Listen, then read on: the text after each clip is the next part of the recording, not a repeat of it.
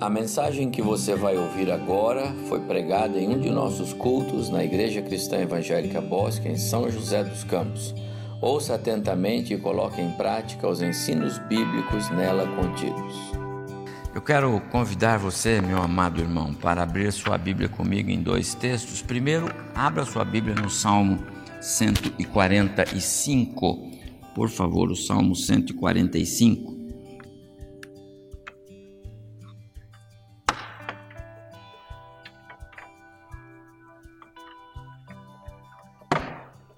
Eu vou ler os três primeiros versos deste salmo.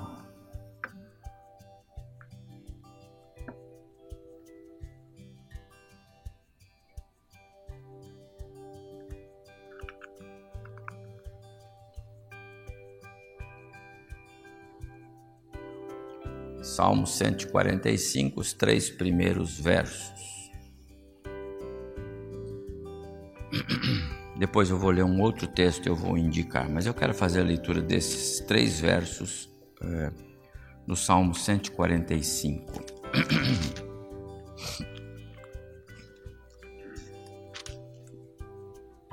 Diz assim o salmista, esse salmo escrito por Davi: Exaltar-te-ei, ó Deus meu e Rei, bendirei o teu nome para todo sempre todos os dias te bendirei e louvarei o teu nome para todo sempre. Grande é o Senhor e muito digno de ser louvado. A sua grandeza é insondável. Pensou na mensagem deste salmo? O que é que Davi está dizendo para nós aqui? Todos os dias te bendirei e louvarei o teu nome para todos sempre. Nesta minha primeira palavra em 2022, eu queria iniciar perguntando aos irmãos se o clima do Natal passou ou se ainda está lá na sua casa já desmontou as árvores. A nossa lá em casa, não é, Ediane? Ela desmontou sozinha, irmãos. Nós estávamos lá sentados, daqui a pouco, bluf, caiu.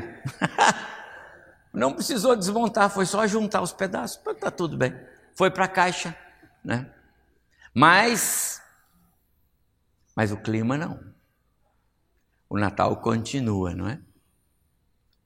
A mensagem do Natal se estende, ela vai para o Calvário passa pela cruz e mostra o Cristo ressurreto.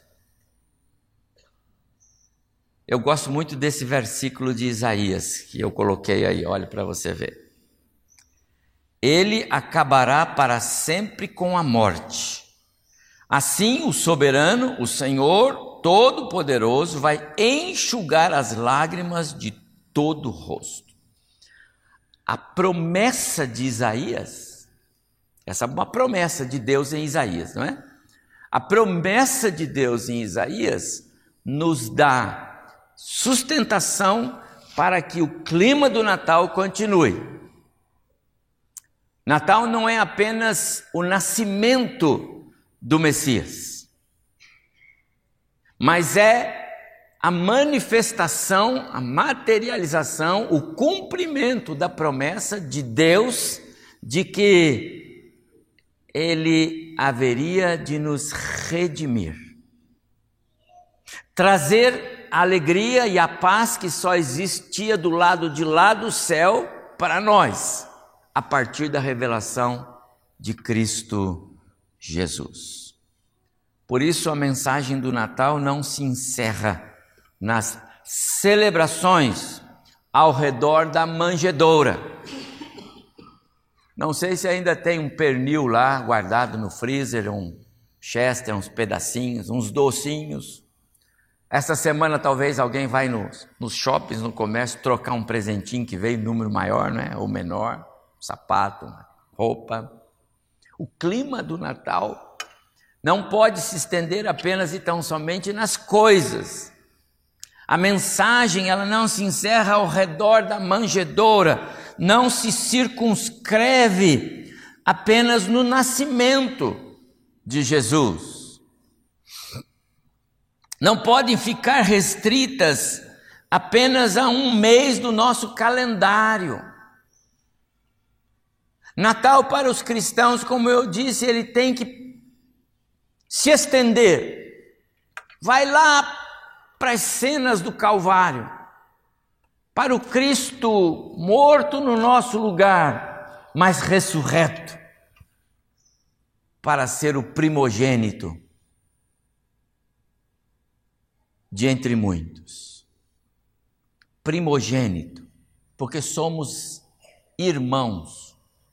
O papel de Cristo como primogênito não é que Deus tenha é, é, gerado além de Jesus outros filhos, não. Jesus é o filho único, unigênito. Mas em sentido igreja, ele é o primogênito de entre os mortos. Porque como ele ressuscitou, nós ressuscitaremos também. Por ele, por isso que ele foi o primogênito entre os mortos. E essa é a nossa esperança. Por isso que o Natal para nós ele ele se estende além das festas de 25 de dezembro.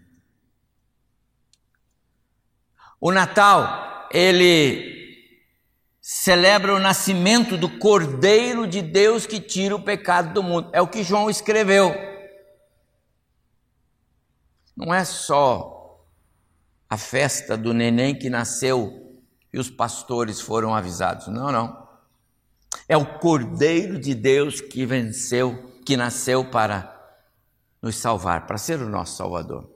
Mas o Natal também mostra e nos faz celebrar a ressurreição, porque porque nasceu, morreu, mas morreu e ressurgiu. Ele mesmo disse lá em Apocalipse: Eis que estive morto, mas estou vivo. Esse é Jesus. O Natal tem que nos fazer lembrar nós celebramos no Natal aquele momento ímpar em que Cristo foi levado aos céus na presença dos seus discípulos e o anjo é, disse para eles: Não se atemorize, não. Ele vai voltar. E nós celebramos o Natal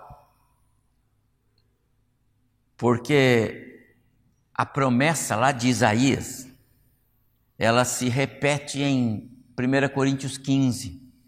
Aquele famoso texto sobre a ressurreição e a vitória né, de Cristo sobre a morte. Paulo, lá no capítulo 15 da primeira carta de Paulo aos Coríntios, ele fala sobre a vitória sobre a morte. 1 Coríntios 15, 54. De onde Paulo tirou isso? Lá de Isaías capítulo 32, 25, versículo 8. E finalmente nós celebramos o Natal de olho na promessa da volta. E quando eu for, disse Jesus, lá em João 14,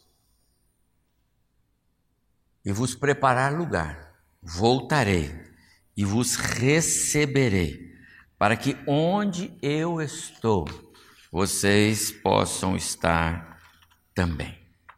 Amados irmãos, acertaram aqueles magos, Natal ainda está, as mensagens natalinas ainda estão na nossa mente, não é?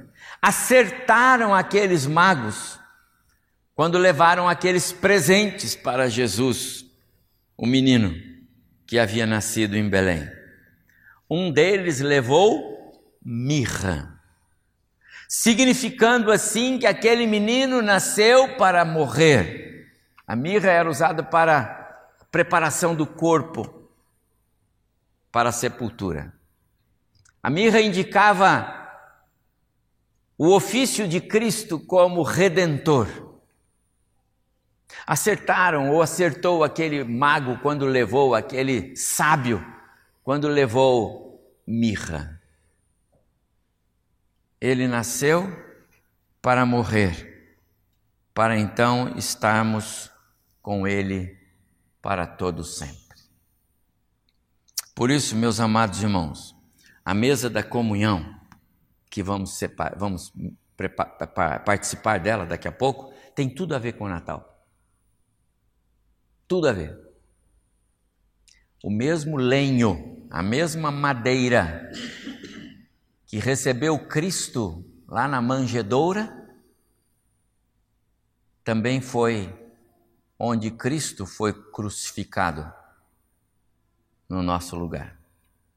Natal, manjedoura e cruz estão entrelaçadas, porque assim Cristo começou o seu ministério neste mundo e assim ele terminou. A mesa da comunhão tem tudo a ver. Ela só existe porque Cristo nasceu. E é inegável, meus amados irmãos, que diante das circunstâncias que nós temos atravessado nesses últimos dois anos, como eu mencionei, chegar a esse culto de 2 de janeiro de 2022 é pura graça e misericórdia de Deus. Pura graça. Você já pensou nisso? Hoje de manhã, tomando nosso café, orando com minha esposa, eu disse para ela como Deus é misericordioso e gracioso conosco. Chegamos aqui. Estamos em janeiro de 2022. Tem que confessar aos irmãos, algumas vezes nós temíamos: será que vamos chegar com essas coisas se avolumando sobre nós? E Deus nos poupou, nos preservou, guardou-nos você e sua casa, você e sua família. Já pensou nisso? Gratidão, meus amados irmãos. Gratidão. E gratidão é vida. Gratidão é, é reconhecer os favores de Deus, é estar com Ele, é se submeter a Ele, é agradá-lo, é honrá-lo, é tirar um pouco ou bastante de nós, menos de nós, mais dele na nossa vida. Isso é gratidão.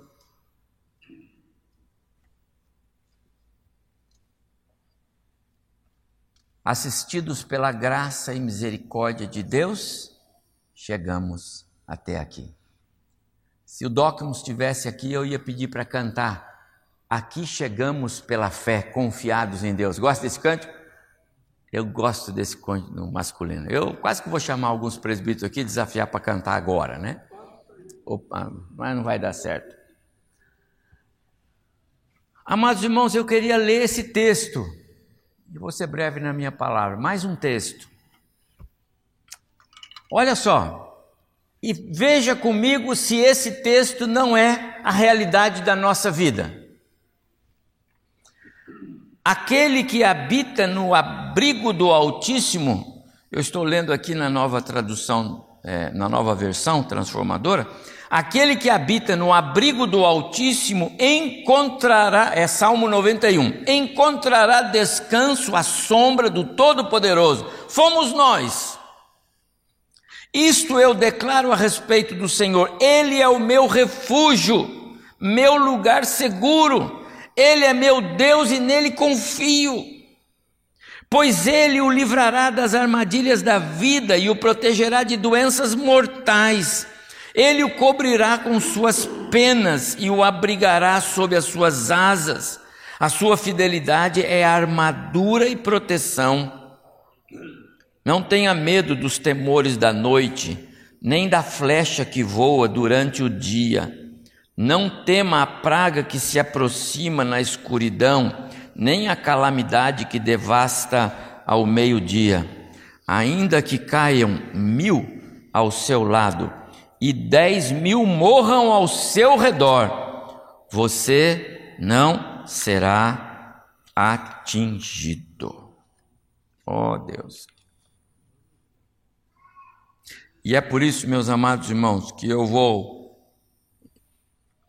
vou chegar agora no verso que eu quero ler e nele eu vou refletir por alguns instantes, bem poucos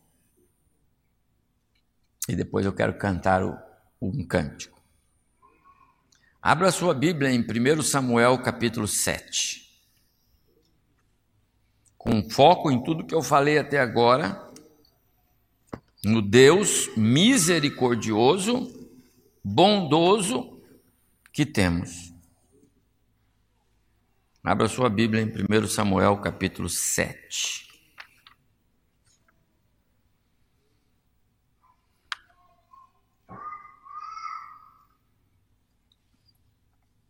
Verso 10. Tomou, pois, Samuel um. É, verso 10, perdão. Enquanto Samuel oferecia o holocausto, os filisteus chegaram à peleja contra Israel, mas trovejou o Senhor. Há uma voz do céu, como parecia a voz de trovão, uma voz forte, Deus falando. Trovejou o Senhor aquele dia com grandes estampido sobre os filisteus e os aterrou de tal modo que foram derrotados diante dos filhos de Israel. Verso 12: Tomou, pois, então Samuel uma pedra e a pôs entre Mispa e Sem, e lhe chamou Ebenezer e disse: Até aqui nos ajudou o Senhor. Quando João viu Jesus, e João tinha recebido a visita de Jesus quando ainda no ventre de sua mãe Isabel, quando tinha seis meses. E agora no Evangelho de. Esse é o João Batista. E no Evangelho de João, o apóstolo João, no capítulo 1, verso 29, João, o apóstolo, diz que João Batista viu Jesus. E quando ele viu Jesus, agora João é um homem, e Jesus também, ambos homens feitos, diferença de seis meses de idade entre eles. E quando João Batista viu Jesus, João 1, 29, o que foi que ele disse? Fale bem alto. Eis o Cordeiro de Deus que tira o pecado do mundo. Meus amados irmãos, Ebenezer, porque Jesus veio ele é o cordeiro que foi morto para tirar o pecado desse mundo. Ele fez isso por nós. Eu queria cantar esse cântico antes de terminar a minha palavra. Vamos cantar em pé, irmãos? Assim a gente. Pode trocar, irmão, depois você volta. Ah, eu, eu preciso tirar daqui, não. Pode vir aqui, irmão.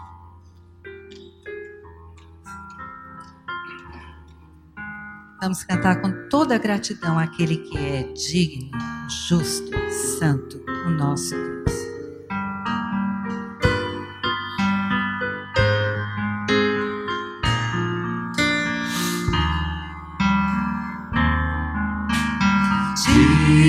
Digno é o Cordeiro,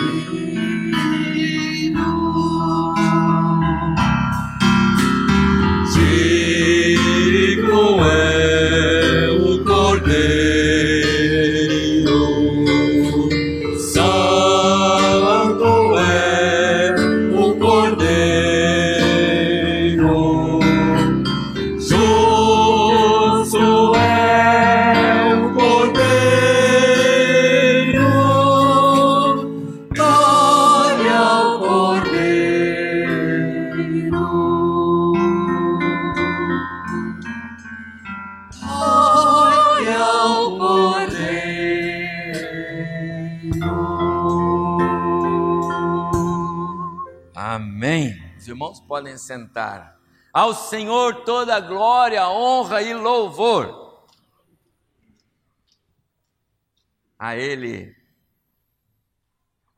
nós prestamos o culto nesta manhã com foco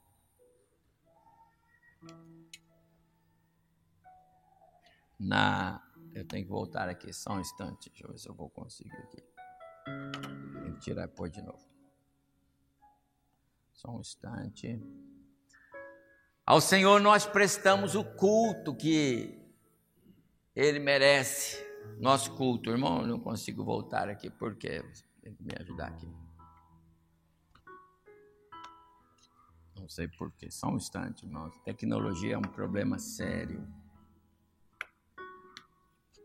Vamos ver.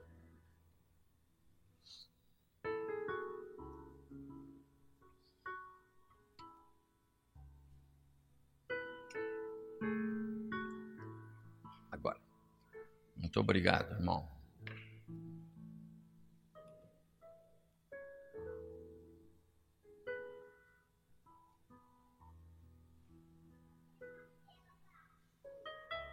Por causa do Cordeiro, nós estamos aqui.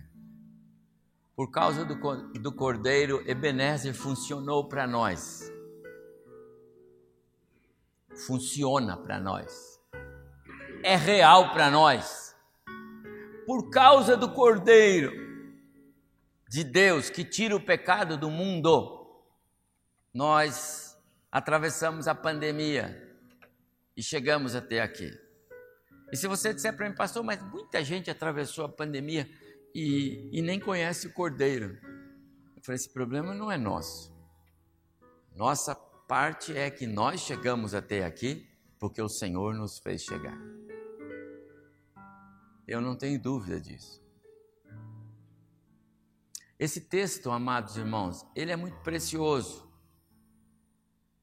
E eu quero, antes de participar da mesa do Senhor com os irmãos, só deixar para os irmãos uma reflexão sobre este Ebenezer. Ele fala mais do que até aqui nos ajudou o Senhor. A palavra significa pedra de ajuda. Era um lugar já definido com esse nome, Ebenezer, pedra de ajuda, socorro. E ele ficou marcado na história de Israel. Os israelitas nesse tempo, tempo dos juízes, finalzinho do período dos juízes, Samuel foi o último juiz. Depois entrava no período da monarquia com a unção de Saul, depois Davi e assim todos os reis que vieram. No período dos juízes, quando o povo desobedecia, Deus tirava a mão de proteção e o povo sofria com os seus inimigos. Em especial no tempo de Samuel, que também foi para Saul e para Davi, os primeiros reis, os filisteus eram os grandes inimigos. E se você olhar na história, especialmente narrada lá nos, nos reis e aqui também na história de Samuel, você vai ver que a, a vida do povo de Deus oscilava entre é, derrotas e algumas poucas vitórias. No capítulo 4, Israel teve uma derrota feia. Perderam muitos homens. Numa primeira vez, 4 mil, depois, mais de 30. E, e ainda a arca foi tomada pelos filisteus. Era o caos. O povo estava em grande sofrimento. E Samuel é chamado para levantar esse povo. E então no capítulo 7, nós lemos que Samuel chega e ele leva o povo a uma conversão ao Senhor.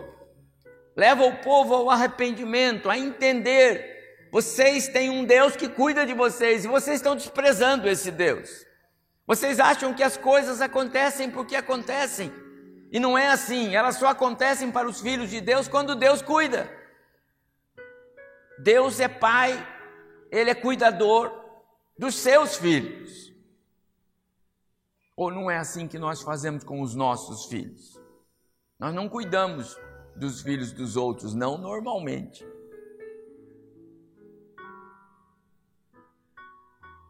Deus cuida do seu povo. Deus cuida da igreja. Deus cuida daqueles que vão herdar a salvação. Ele sabe disso. Mas para por aí. Israel estava desafiando Deus, não reconhecendo os favores de Deus. Então, Samuel leva o povo ao arrependimento. E aqui no capítulo 7 isso acontece. E o povo abandona os seus ídolos que ficaram lá na terra e eles passaram a ter ídolos. Lembra? No deserto fizeram um bezerro de ouro. E os ídolos do povo não eram apenas aqueles aquelas estátuas, aquelas bobagens que ficaram lá dos povos anteriores que eles adotaram. Mas os ídolos deles eram também os seus próprios corações, as suas manias, o seu jeito de ser, as suas vontades, a sua carne. Os ídolos eram objetos materiais ou imateriais que ocupam o lugar de Deus na vida do povo. E Samuel leva o povo a abandonar tudo isso. E o povo se dobra diante de Deus. E então Samuel congrega todo o povo. E Samuel diz: agora nós vamos oferecer um culto legítimo ao Senhor. E aqui no capítulo 7, verso 9, eu quase li esse verso, ele diz: Tomou Samuel um cordeiro que ainda mamava e o sacrificou. Amados irmãos, um cordeiro que ainda mamava é um cordeiro novo. Era essa a ideia do cordeiro que figurava ou prefigurava Cristo. Samuel toma esse cordeiro novo para o imolar, sacrificar. O cordeiro tipificado em Samuel, é o Cordeiro de Deus que tira o pecado do mundo.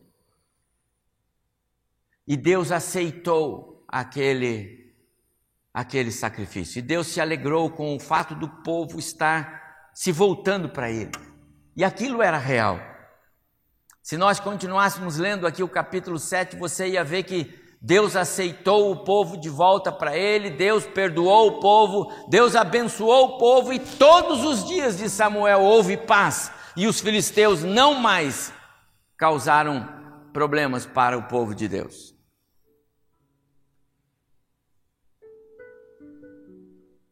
E enquanto Samuel oferecia o culto ao Senhor e o povo lá chorando e vibrando e dando glórias a Deus, os filisteus que estavam acampados por perto viram aquilo. E mais uma vez se arvoraram contra os filhos de Deus. Mas desta vez, Deus lutou a luta do seu povo. Foi o verso que lemos. Do céu trovejou, estampido, um barulho. Eu tenho uma uma versão que eu gosto, e ela diz assim: Enquanto Samuel cultuava, oferecendo-lhe ofertas, sacrifícios, chegaram exércitos em grande número dos filisteus, mas o Senhor enviou fortes trovões, era a voz forte e poderosa de Deus contra os filisteus, e eles ficaram atemorizados, aterrados de medo. Amados irmãos, quando nós não podemos com os inimigos que batem a nossa porta, quando nós não podemos com a luta que vem contra nós, quando nós não podemos suportar a dor, a dor da perda, a dor da, da separação, a dor dos problemas, quando nós não as podemos suportar, nós temos um Deus que faz isso por nós. Ele toma as nossas lutas nas suas mãos. Ele disse isso muitas vezes na Bíblia: confia em mim. Jesus disse isso para aquelas pessoas que o procuravam Disse isso para o Jairo: crê somente. Jesus faz isso, Deus faz isso, o Cordeiro de Deus veio para esse fim, amados irmãos.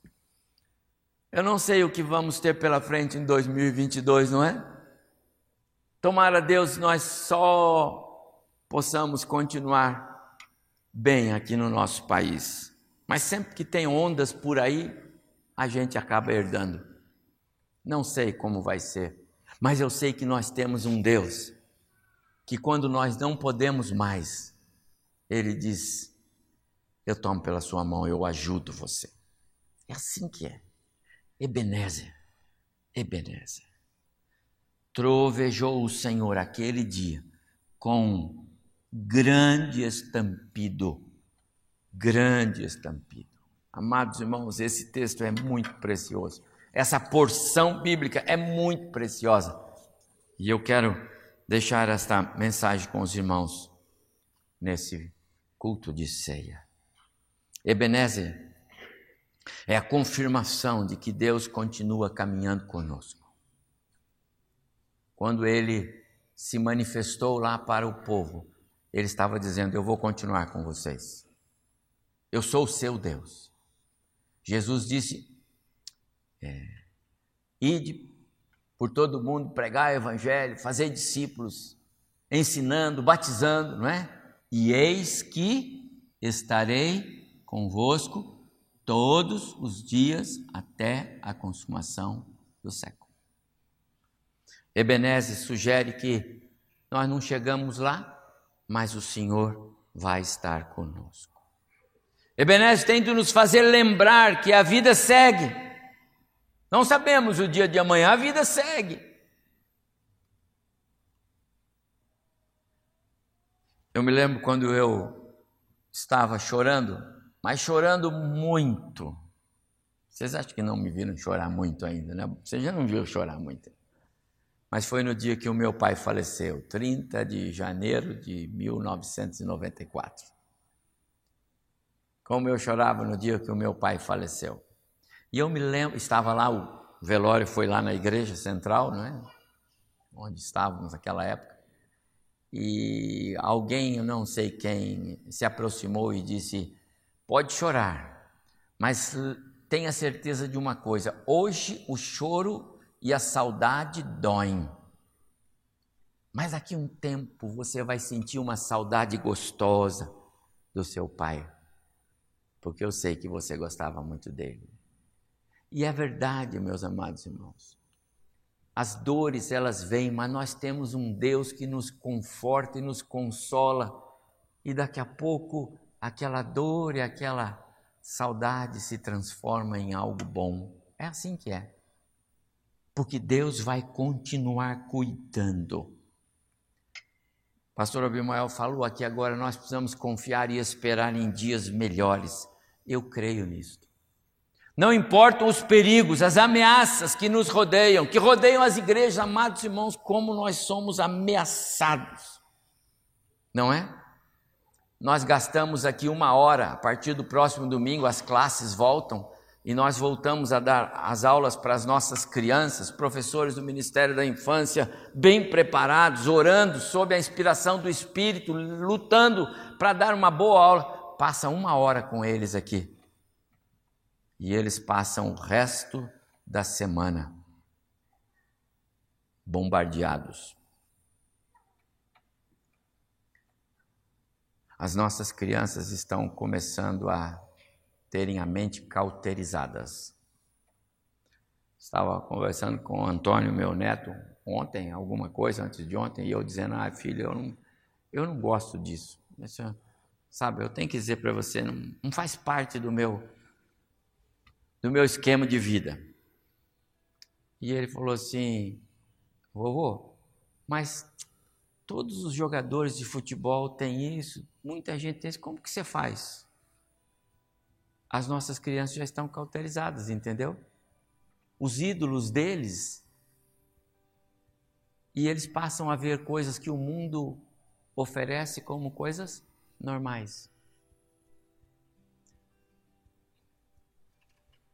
Não importam os ataques, não importam os perigos, não importam as ameaças. A igreja e a família, e cada um de nós individualmente, nós vamos triunfar porque o Senhor prometeu que estaria conosco. Não importam as multiplicações de doenças. Agora tem aqueles que ficam preocupados até os efeitos colaterais. Não importam. Temos que confiar que temos um Deus que vai cuidar de nós. Por isso, meus amados irmãos, Ebenezer. Ebenezer é pedra de ajuda. E eu quero dizer para você, Ebenezer é uma declaração que nos faz lembrar que nós temos um Deus fiel. Creia nisso. Até aqui, Deus esteve conosco e, sobretudo, vai permanecer ao nosso lado. O Senhor Jesus estará sempre conosco. Deus é fiel.